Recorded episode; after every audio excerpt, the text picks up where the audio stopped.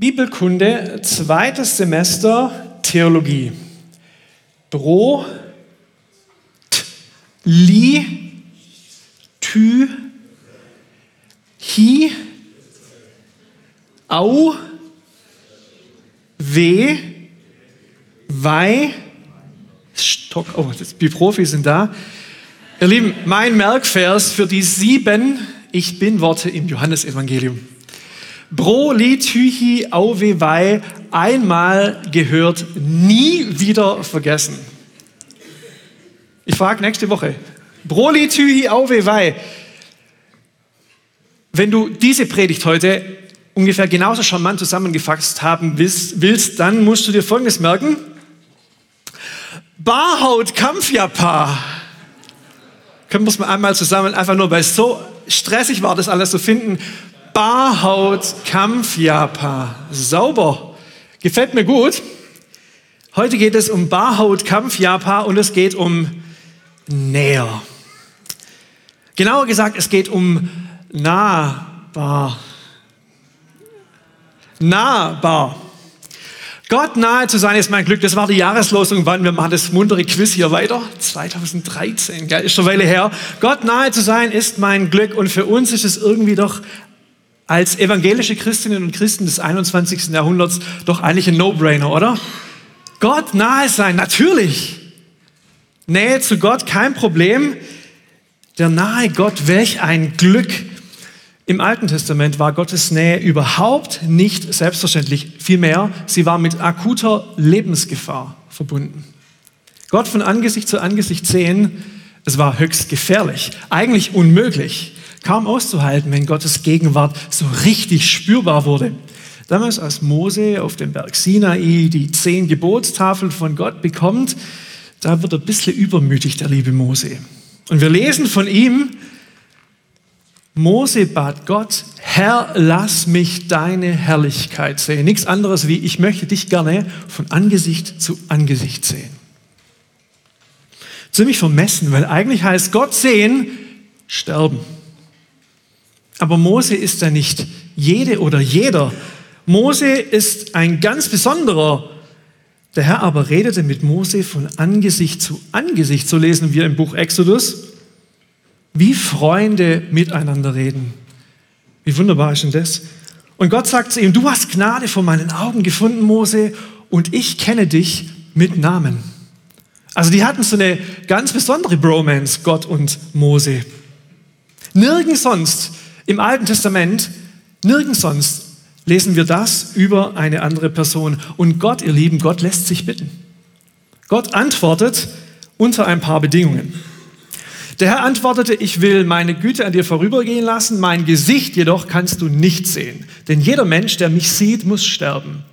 Dann fuhr der Herr fort, stell dich hier auf diesem Felsen neben mich, wenn ich dann in meiner Herrlichkeit vorüberziehe, werde ich dich in die Felsspalte stellen und meine Hand schützend über dich halten, bis ich vorübergegangen bin.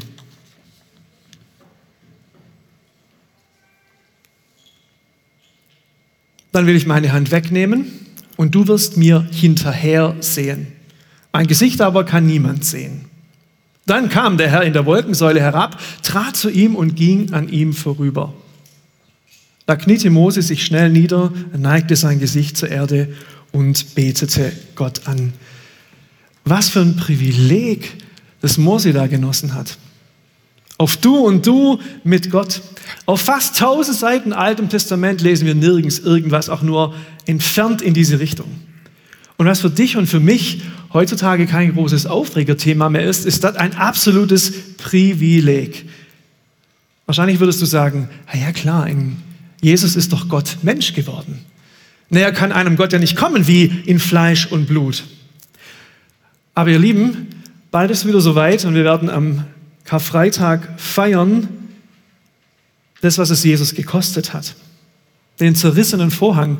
In dem Moment, wo Jesus stirbt, zerreißt im Tempel in Jerusalem der Vorhang zum Allerheiligsten. Und wisst ihr, was steht? Ganz detailgetreu. Er zerreißt nicht von unten nach oben, sondern von oben nach unten. Nähe zu Gott kann kein Mensch herstellen von unten nach oben, sondern vom Himmel herab stellt Gott unmittelbare Nähe zwischen ihm und seinen geliebten Menschen her. Gott nahe zu sein ist mein Glück. Danke, Jesus, für dieses wunderbare Privileg. Und noch ein zweites lernen wir von Mose. Nähe zu Gott verändert dich. Nähe zu Gott verändert dich. Dann stieg Mose mit den beiden steinernen Tafeln in der Hand vom Berg herab. Er wusste aber nicht, dass sein Gesicht leuchtete, weil er mit dem Herrn gesprochen hatte. Als Aaron und die Israeliten das Leuchten auf Moses Gesicht sahen, hatten sie Angst, sich ihm zu nähern. So verhüllte Mose sein Gesicht mit einem Tuch. Eine Begegnung mit Gott, so ein heiliger Moment, der verändert dich. Grundlegend. Menschen werden spüren, wenn du Zeit in Gottes Gegenwart verbringst. Menschen werden spüren, wenn du Zeit in Gottes Gegenwart verbringst. Gottes Nähe, sie färbt ab. Und du, du strahlst. Gottes Nähe färbt ab und du strahlst. Und ich glaube, genau das ist das, was Paulus meint im zweiten Korintherbrief, wenn er schreibt an seine Gemeinde. So spiegeln wir alle mit unverhülltem Gesicht die Herrlichkeit des Herrn wider. Und wir werden seinem Bild immer ähnlicher, denn seine Herrlichkeit verwandelt uns. Zuerst verhüllt, dann unverhüllt und dann verändert. Gott sucht Nähe zu dir. Er ist nahbar. Kein Versteckspiel in irgendeiner Felsspalte muss wieder gespielt werden. Nein, Gottes herrliche Nähe steht für dich bereit und sie verändert dich. Sie lässt dich strahlen und du darfst es zeigen. Kein Grund, mir das Gesicht zu verhüllen. Nahbar. Sogar hautnah. Barhaut. Meine beiden Kinder, Benjamin und Rebecca, haben mit mir so ein Spiel. Es geht folgendermaßen. Man muss sich hinsetzen und die Augen zumachen. Und dann kommt jeweils einer und spricht in dein Ohr ganz leise. Je hauchiger, desto besser. Ja? Und je lauter, desto besser, desto mehr Gänsehaut und Kitzeln und Schmetterlinge. Und wer als erster wegzieht, hat verloren. So, jetzt dreh dich einfach mal zu deinem Nachbar, zu deiner Nachbarin und hauch doch mal. Okay. War das schon zu nah für dich? Wäre da eventuell deine Bubble gebreached worden? Könnte sein. Je nachdem, wer neben dir sitzt, ist das gar kein Problem oder es ist ein Riesenproblem. Wer als erster wegzieht, hat verloren. Ziemliche Challenge. Da passiert es gleich, dass man so die Nähegrenze ein bisschen überschreitet. Wir haben so ein Nähe-Distanzbedürfnis. Jeder und jede anders, aber wir haben das. Es gibt ein zu nah. Wann ist bei dir nah zu nah? Und um in der Logik unserer Predigtreihe zu bleiben, gibt es denn ein zu nah mit Gott? Gibt es ein zu nah mit Gott? Wenn der Lateiner den Ort der maximalen Nähe beschreiben will oder andersrum gedacht, den weitesten Abstand vom Rand in Worte kleidet, dann verwendet er den Superlativ, die maximale Steigerungsform von interior. Und die, der Superlativ von interior ist, wie wir alle wissen, ach, das Quiz ist so cool einfach.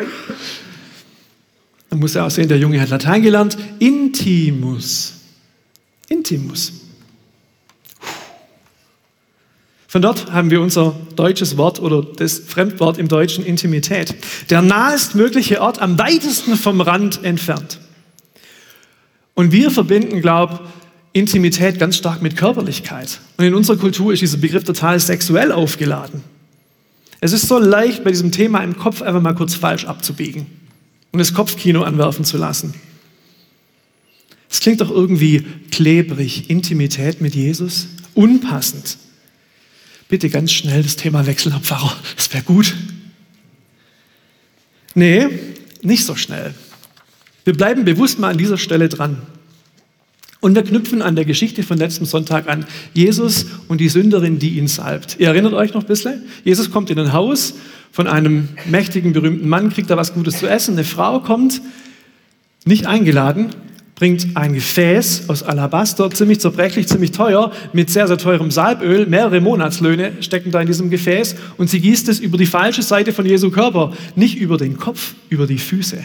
Und sie trocknet mit ihren Haaren dieses Salböl weg. So ein richtiger hautnah Moment zwischen, wer war's? Vielleicht Maria Magdalena? So ein richtiger hautnah Moment zwischen Jesus und ihr. Die Bubble quasi nicht mehr existent. Kein Wunder, dass nicht nur Dan Brown, sondern auch ein ganzer Zweig der Bibelrezeption an dieser Stelle falsch abbiegt.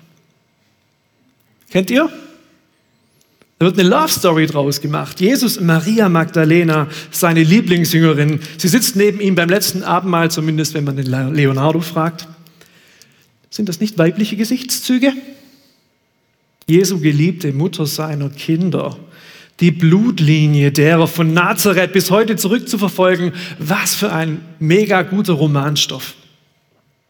Direkte Nachkommen des jüdischen Wanderpredigers, noch heute mitten unter uns, der heilige Gral. Kein Gefäß, eine Person. Dürft es heute Abend gerne nachschauen bei Netflix. Der Pfarrer hat es gesagt. Leute, es verkauft sich total gut, im Kopf falsch abzubiegen, wenn da ein intimer Moment von Jesus mit einer Frau passiert. Aber ich frage nochmal ganz bewusst, kann man den innigen Salbungsmoment, den uns Lukas, Johannes und Matthäus beschreiben, auch anders verstehen? Und ich glaube, ja, es kann man. Ich glaube, du und ich, wir haben tief in uns einen Tank einen Tank. Und dieser Tank, der will gefüllt werden. Du und ich tragen uns eine tiefe, tiefe Sehnsucht nach maximaler Nähe. Nach tiefster Vertrautheit, nach Intimität. Und wenn dieser Tank, wenn der Niedrigwasser hat oder eventuell ganz leer ist, dann verkümmern, verdursten wir innerlich, wir gehen kaputt. Aber die gute Nachricht ist, es gibt mehr als nur eine Quelle, die diesen Tank auffüllen kann. Ja, körperliche Intimität zwischen zwei Menschen füllt diesen Tank. Natürlich. Aber daneben, ihr Lieben, gibt es doch mindestens auch noch die emotionale Intimität. Ein Moment, in dem wir uns ganz gesehen, absolut verstanden, bedingungslos angenommen fühlen. Vielleicht meinen wir das manchmal, wenn wir von Seelenverwandtschaft reden dass es einfach klickt, dass ein anderer, eine andere dich so versteht wie sonst niemanden. Oder du sagst vielleicht BFF, Best Friend Forever, jemand, den du schon so lange kennst, dass es keine Geheimnisse gibt. Und vielleicht auch ist die Beziehung zwischen Eltern und Kindern, wenn es gut läuft, ja, vielleicht muss es sogar so eine emotionale Nähequelle sein. Und jetzt die alles entscheidende Frage, körperliche Intimität, emotionale Intimität Intimität mit Gott. Gibt es das so? Göttliche Gänsehautgeschichten? Göttliche Gänsehautgeschichten? Ja, ich glaube, dass es die gibt. Denk nur noch mal zurück an die Jahreslosung. Du bist ein Gott, der mich sieht, der mich grundlegend versteht, vor dem ich keine Geheimnisse haben muss. Bedingungslos angenommen, absolut verstanden. Und ich glaube, solche Momente sind Gottes Spezialität. Es gibt niemanden, der das so gut kann. Und ja, klingt wie eine Platte mit einem Sprung. Ich wiederhole nochmal die Einladung zum Network XXL Camp, demnächst auf dem Michelsberg. Die haben ihr Thema glanznah genannt. Checkt ihr Mose, Glanz und so? Nähe von Gott färbt ab. Wir strahlen. Wenn du hinterher bist nach solchen göttlichen Gänsehautmomenten, dann wäre das vielleicht eine Möglichkeit. Einige von uns Kesselkirchlern sind am Start, vielleicht auch du. Tagesgäste, herzlich willkommen. Es ist auch gut, ich habe es gesagt. Es ist gut, das tut auch dir gut. Nahbar, hautnah. Und zur Ehrlichkeit gehört, dass wir auch über den Nahkampf reden, der bei dem Thema passiert. Vielleicht sitzt du jetzt gerade hier und in dir zieht sich innerlich alles zusammen. Vielleicht willst du am liebsten aufstehen und schreiend rauslaufen beim Thema Nähe. Oder du sitzt am Stream und du fühlst dich wie im falschen Film. Nähe ist für dich vielleicht kein gutes Thema. Vielleicht sehnst du dich ja unheimlich nach Nähe. Aber die Einsamkeit hat dich fest im Griff und du hast die Hoffnung schon fast aufgegeben. Oder jemand hat dich tief verletzt in einer nahen Begegnung. Jemand, der es besser hätte wissen müssen. Jemand, der dein Herz in der Hand hatte. Oder eine Gemeindeerfahrung hat in dir tiefe Spuren hinterlassen. Oder da ist was, was du dir selber einfach nicht vergeben kannst. Und in dir, da ist irgendwas zerbrochen.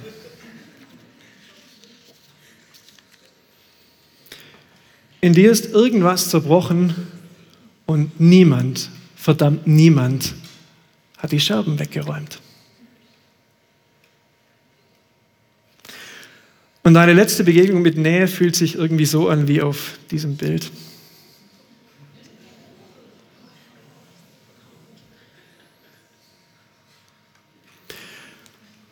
Und die Blessuren sind noch spürbar.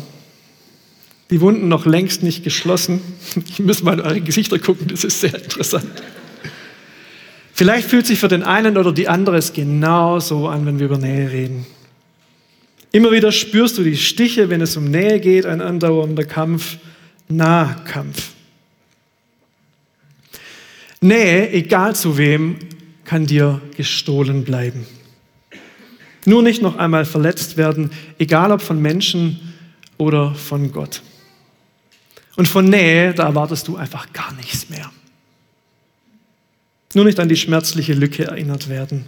Und du gehst auf Distanz. Du ziehst dich zurück, äußerlich bei anderen und vielleicht auch innerlich zu Gott.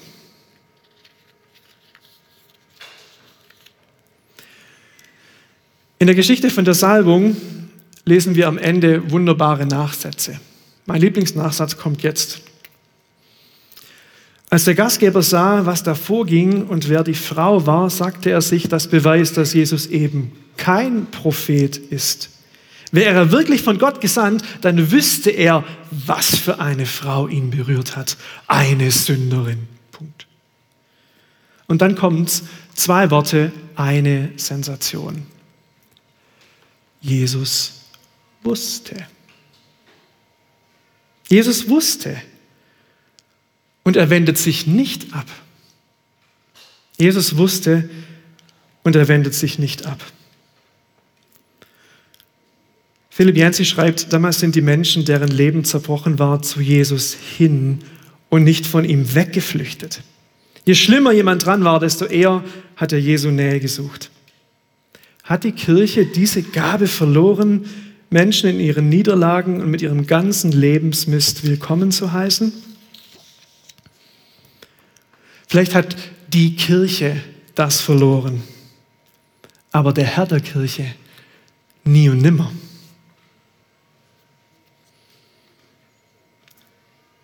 Ich, bei, bei, ihm darf ich einfach nur sein, wie ich bin. Darfst du sein, wie du bist. It's okay not to be okay. Ganz gesehen, ganz angenommen. Und genau darauf muss doch diese Frau eigentlich gehofft haben, oder? Als sie ein Flakon mit Parfum im Gegenwert von mehreren Monatslöhnen zerbricht, um damit Jesu Füße zu salben. Ihr Zerbruch zieht sie zu Jesus hin und nicht von ihm weg. In diesem Zerbruch liegt wunderbare Schönheit. Mit dem zerbrochenen Gefäß hält sie Jesus ihr zerbrochenes Leben hin. Und der Duft breitet sich aus ein Wohlgeruch. Wenn sich Parfum und Tränen mischen, dann kann Gott nicht anders als zu rennen. Aber nicht weg, sondern auf uns zu. Wenn wir ihm unsere Scherben hinhalten, dann sind wir ganz Mensch und er ist ganz Gott. Wenn wir mit unserem Latein wenn du mit deinem Latein am Ende bist, dann schlägt seine Stunde. Er setzt die Scherben deines Lebens behutsam wieder zusammen. Sein Kit ist Liebe, sein Leim Vergebung. Wenn Gott Hand anlegt, dann entsteht ein Kunstwerk der ganz besonderen Art. Weißt du, was Kintsugi ist? Mhm, manche nicken. Das ist eine traditionelle japanische japanische Reparaturmethode für Keramik und andere solche Meta äh, Porzellane. Die Bruchstücke werden mit sogenanntem Urushi-Lack, kann man Wikipedia nachlesen, zusammengeklebt. Und dabei werden die fehlenden Scherben nicht einfach in mehreren Schichten aufgetragen und ersetzt, sondern sie werden ergänzt. Und in dieser Urushi-Kit-Masse wird was eingearbeitet? Gold. Kintsugi versucht also gar nicht erst die augenscheinlichen Makel der Reparatur zu verbergen, sondern vielmehr stellt es diese durch die Verwendung von Goldpigmenten im Lack in den Vordergrund. Kintsugi schafft eine völlig neue Schönheit und Wertschätzung des ursprünglichen Objekts. Einfach mal durchgehen geben und so ein bisschen mal entlang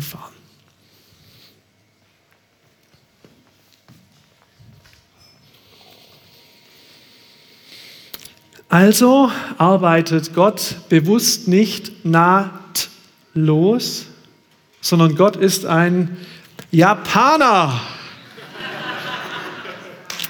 Okay, äh, ja, okay. Müder, müder Applaus. Ich gebe es zu, es ist wirklich etwas gewollt, und, aber ihr könnt ja um die Ecke denken, Gott ist ein Japaner. Deine Schönheit liegt für Gott nicht in deiner Makellosigkeit. Kann man wieder ernst werden, ernstes Thema. Deine Schönheit liegt für Gott nicht in deiner Makellosigkeit. Zerbruch, Niederlagen, Schwächen und Fehler, sie gehören zu dir. Gott erlauben, sich ans Werk zu machen, deine Scherben zu einem neuen Ganzen zusammenzusetzen, den goldenen Kitt seiner Liebe und Vergebung aufzutragen, das macht dich und mich im tiefsten schön. Dein Zerbruch ist seine Kernkompetenz.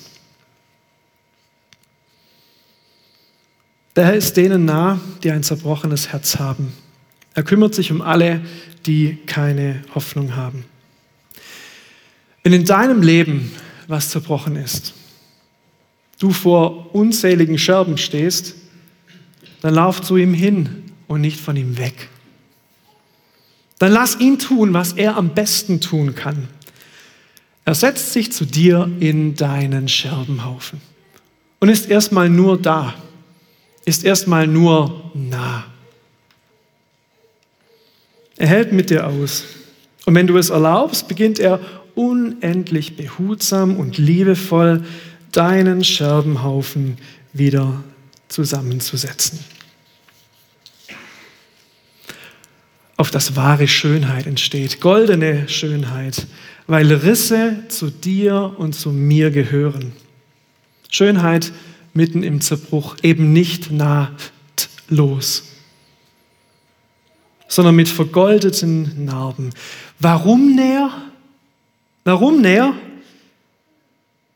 Weil in seiner Nähe dein und mein Leben hell wird, weil es heil wird, ganz wird, ganz gesehen, ganz angenommen, ganz geliebt, ganz, ganz.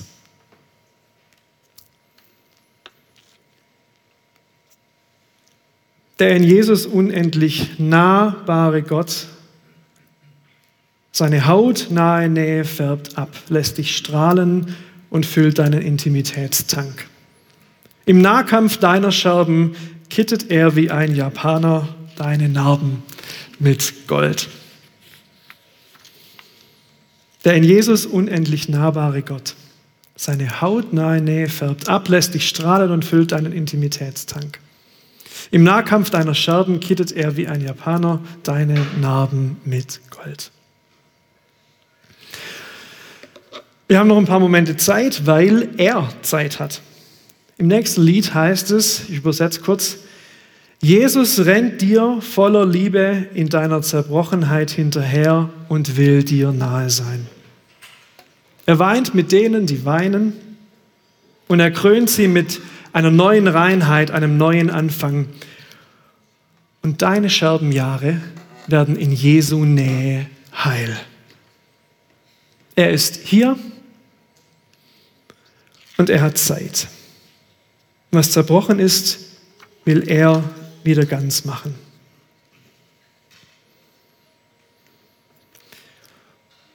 Jesus, warum näher zu dir? Weil in deiner Nähe mein Leben heil wird, ganz wird. Ich bin ganz gesehen, ganz angenommen, ganz geliebt, ganz, ganz. Und nun tu, was nur du tun kannst. Danke, dass du Zeit hast. Komm, Heiliger Geist, danke, dass du hier bist.